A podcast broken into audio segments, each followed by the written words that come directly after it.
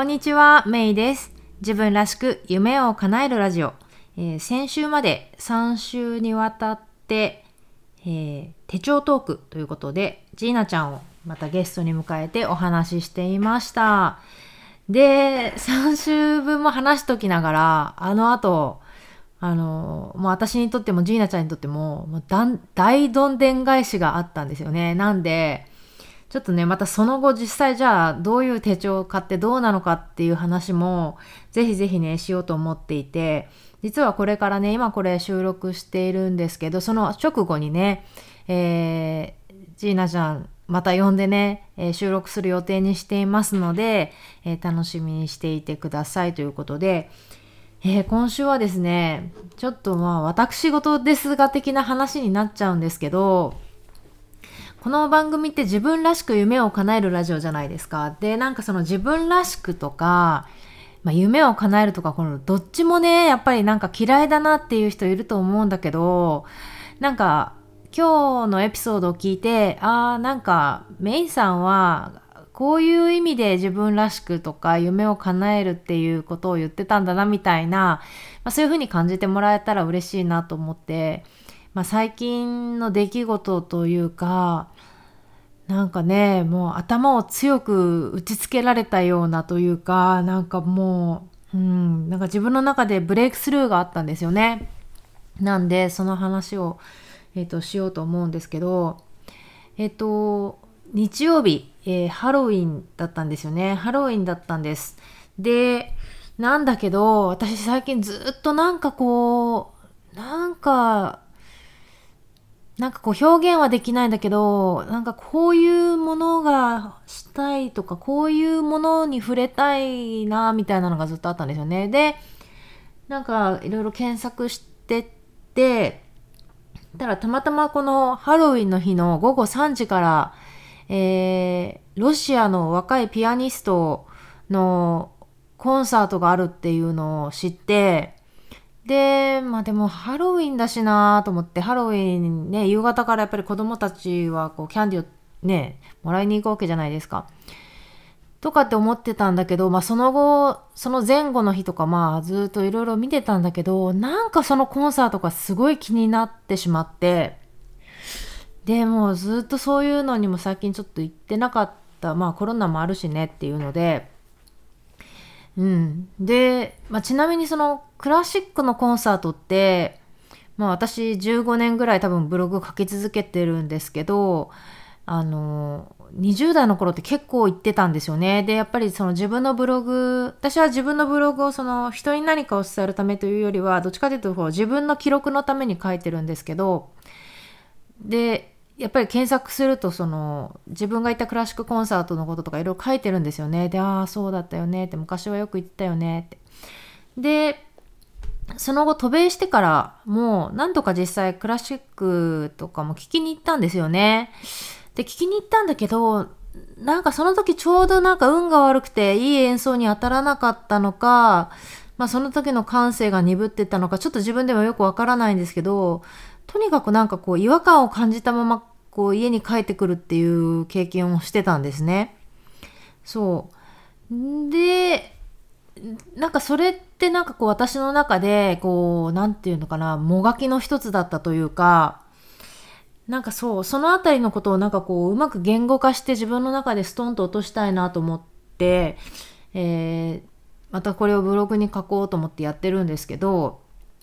その私は、まあ、これをずっと聞いてる方はご存知のように、まあ、20代、あの、アメリカ、あ日本でずっと働いてたんだけども、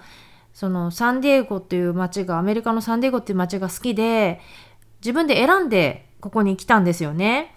で、まあもちろん今そのサンディエゴに住んでいるということはすごく幸せで大好きなんだけど、かといってその日本での生活、特に文化的ライフっていうのはすごく好きだったんですよ。だから、その自分が日本で仕事を辞めてアメリカに移るって決めた時に、その自分の中で思ってたのは、今の私だったら、まあどこに行っても、ね、今持ってるものを持っていけば、今すでに自分で培ったものを持って行って、こう、勝負すればいいんだから、どこでもやっていけるっていう、まあある程度の自信があっての決断だったんですよね。で、まあ実際そのアメリカに来て、まあ、全然その経験のないあの仕事ゼロからのスタートだったんですけど、まあ、一応その自分の資質やら経験やらがまあなんとか支えてくれて、まあ、今日までなんかえちらほちらやってきたわけなんですよね。でまあそんなわけで、まあ、キャリア面ではひとまず落ち着きましたと。でずっとそのなんだろうこうなんて言うんだろうこうなストラゴしてたってなんていうのかな うんあのそのその就労ビザから永住権の切り替えですよね。やっぱりそのアメリカという場所、まあどこでもそうだけども、住むってなった時に、やっぱりこう、安定した、あの、硬い条件で住みたいわけじゃないですか。で、なんかその辺のことも、まあ、ね、他の回で話してると思うけど、あの、ようやく落ち着いてっていうことで、で、まあ今はね、そんなわけで、まあ子供がいても、まあ、生活を楽しむ経済的余裕のある暮らしっていうのができてるわけですよね。で、まあ今その、まあコロナも始まって、あの自宅で勤務が続いていても何気に1年半以上ですよね。すごいですよね。うん。えで、まあちょっと時間的な余裕もできて、で、子供も少し大きくなって、えー、学校に行き始めみたいなとこになってきて、今度はその自分の生活文化的生活、まあ趣味とも言っていいと思うけど、その、文化的な生活っていうのを振り返ってみたんですよね。で、アメリカって、その、もう、ポップカルチャーの国じゃないですか。世界一。ね。ポップカルチャーで言わせると世界一。で、で、必ずしもその一般市民の人みんながハイカルチャーを楽しむ習慣がないのかもしれないなっていうのはまあ、そのこっちに来ると決める前から、まあ、気づいていたことで、うん、気づいていたことなんですよね。なんかこう、そういった面ではやっぱり日本の方がいろいろ充実、まあ日本もまあ都市にもよると思うんですけど、まあある程度の、まあ、まあ中堅を大都市に住んでいればね、そういう、まあハイカルチャーに触れる機会っていうのも結構あると。でも一方で、まあアメリカっていうのはこう世界中から優秀な人材を受け入れる移民の国なわけですよね。だからまあ、まあ、世界中の何でもが揃ってくる場所でもあると。で、まあサンディエゴっていうのはそのアメリカっていうところでもまあ8番目に大きな都市だし、でまあなんて言ったって、まあ、世界レベルの富裕層が住むラホヤっていう場所があって、ね、お金のある人もいると。ただの田舎じゃないですと。で、一方で大都会すぎず、あの、海も山もあって、で、国境を渡ればそこはメキシコっていう、いうこう海外よ、ね、よその国ですよ。うん。まあ、そういった面でも、こう、結構故郷福岡と通じるところが多いわけなんですよね。うん。で、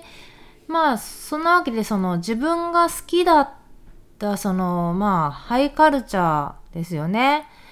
うん、もう、一見そのアメリカには不足しがちというか、まあ一部の富裕層とか、うん、あの一定の層にだけなんかこうあるような印象だったんだけども、まあその日本での生活を例に続けていけばいいんだから、まあいけるだろうって踏んでのあの移住だったんですよね。うん。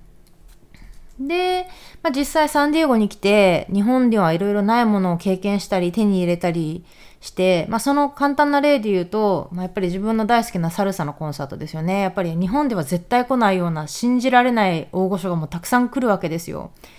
で、仮にサンディエゴに来なくても、L、LA には必ず来てくれる。車を飛ばせば行ける距離。で、日本からもそのサルサ好きのお友達が何回も遊びに来てくれて一緒に楽しんだりとかっていうのもして、でも、メイちゃんがいるおかげでこんな素晴らしい経験ができて、ね、アメリカに来てできるんだよって言ってもらったりもして、すごく良かったなって、うん、そういうのはありますよね。で、まあ人にしてもやっぱり日本では出会えないタイプの人がいたりだとか、日本ではなかなか入ってこないような文化にも触れたり楽しくって、そういうのをまあ、今でもね、もっともっとって欲してる自分がいるんですよね。うん。で、なんか、私にとって自分らしいってそういうところだなって一つ思ってて、でも一方でなんか、やり残したことがまだまだたくさんあったんですよね。うん。で、なんかそのハイカルチャー、まあ具体的にまあ今回の例で言うと、そのクラシックのコンサートを生で触れる。しかもなんかこう、あの、本当のもう世界一流のですよね。うん。なんかこう、ど、どれでもいいっていうのじゃなくて、その、あの、うん。もうトップレベルのリアルな、えー、クラシック音楽に触れるっていう機会に、まあ、さっきも言ったけど何度も挑戦したけどなかなかなんかこう納得のいく経験ができないままなんかちょっとこうくすぶってた自分がいたんですよね。うん、でまあそんな中今の夫に出会いお付き合いをして結婚してで日本と台湾で結婚式を挙げてはあようやく終わったと思った頃に妊娠発覚してっていうなんか要は120%自分らしく生きるための土台がちゃんと気づける前に待ったなしになんか新たな挑戦に向かってる自分がいたみたいなね。そんな感じだったんですよ。うん。で、えー、今、今日現在ですね、なんか子供たちも大きくなってきて、だいぶ余裕が出て振り返った時に、なんかこう自分で、自分が日本で培ってきたいろいろをがなんかこう引き出しにこうしまったまんまになっているなっていうのがあってなんかそれをこう引っ張り出してきてまた楽しむ時が来たんじゃないかなって思ったんですよね。なんかそれがこうあの週末に行ったコンサートだったのかなって、えー、思いました。うん、なんか通じますかね。きっとなんかなんだろう。私だけじゃなくて結構その日本日本で生まれ育ったえー、日本女子の私たちってやっぱりなんだろう。いろんな文化そのまあポップカルチャーとかローカルチャーも含めてだけどいろんなそのなんだろう。文化の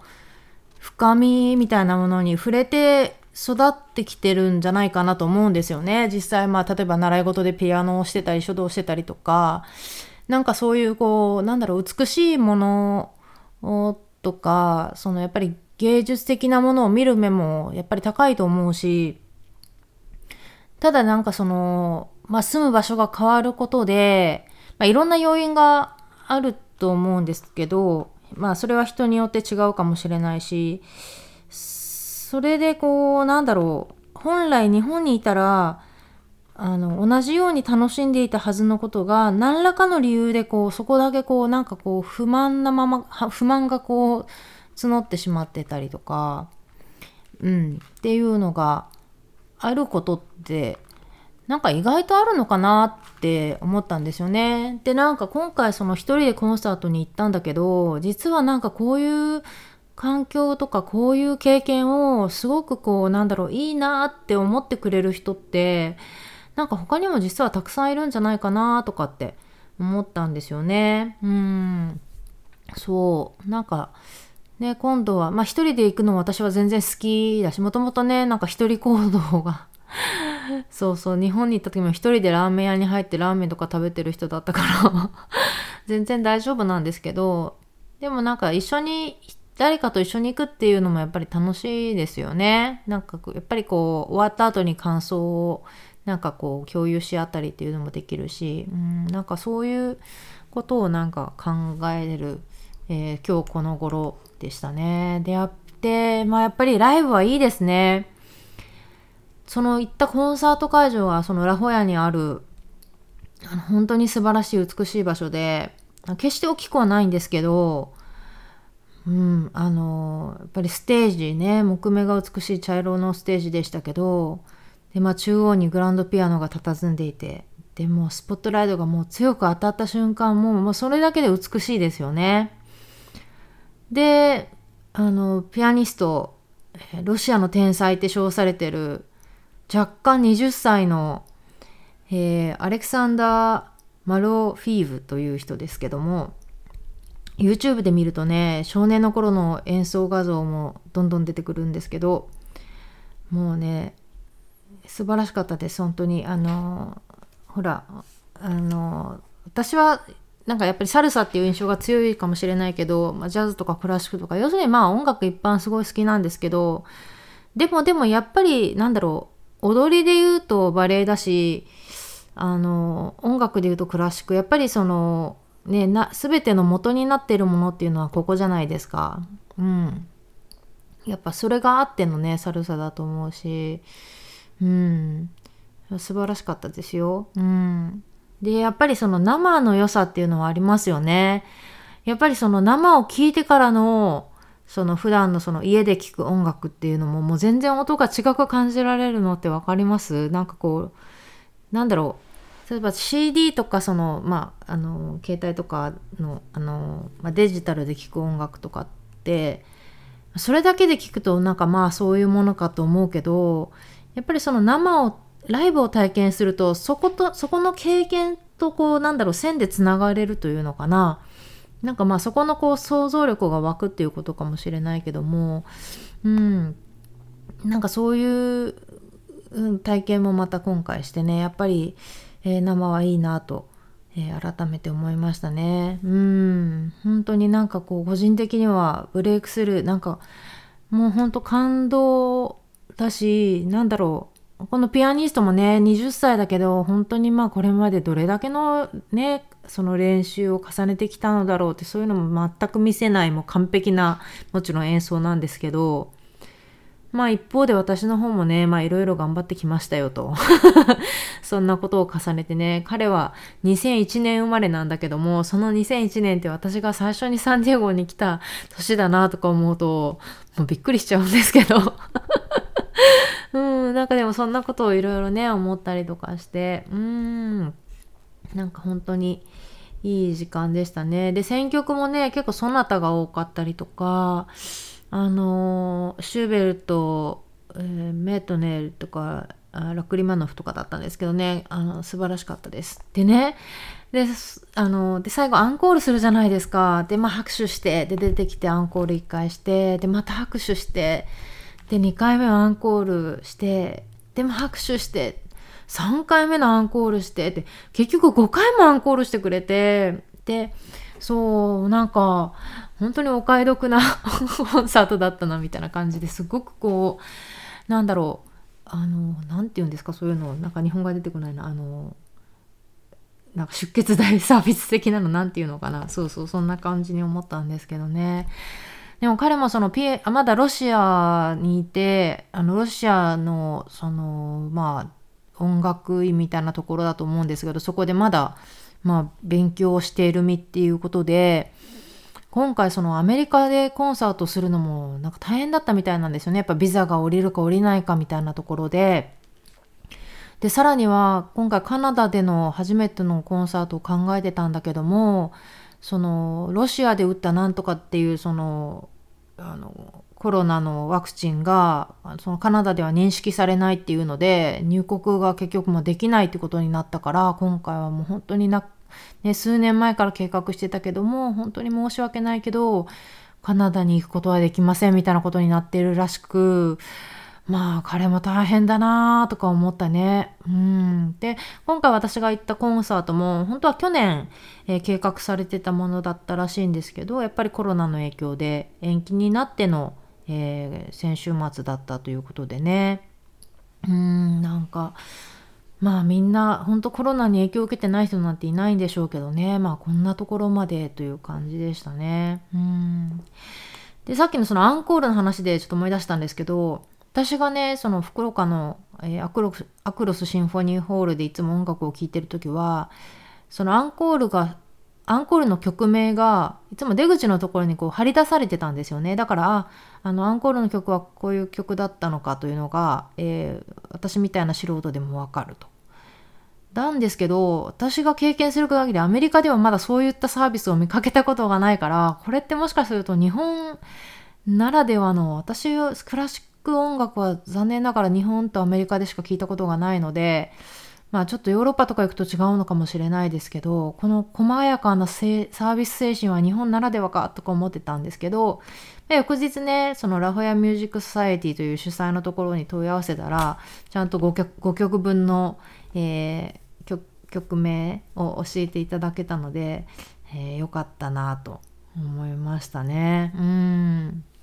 で、なんかもうそれでこう、なんかずっとまあサルサ、せっかくアメリカに来てるんだからっていう感じで、もうお腹いっぱいサルサを堪能してて、まあそれはそれで良かったんだけども、なんか今回そのクラシックのコンサートに行ってなんか原点に戻ったというかねなんかその自分が、まあ、クラシックとかロックとかもそうなんですけどなんかこう日本にいた時にこうもう時間を忘れて音楽にこう何て言うんだろうもうどっぷり浸ってなんかこう酔いしれてるというかねもうなんかそういったのを思い出してなんかそれこそが本当にリラクゼーションだったなーなんて思うと最近はなんかこうそこまでのリラクゼーションは感じてなかったのかもなーと思ってであの日本にいた頃にあの高校生の時だったんですけど両親が誕生日にこう私がコンポが欲しいって言ったから買ってもら買ってくれたんですよね。あの要するに音楽を聴く、えー、ステレオですね。うん。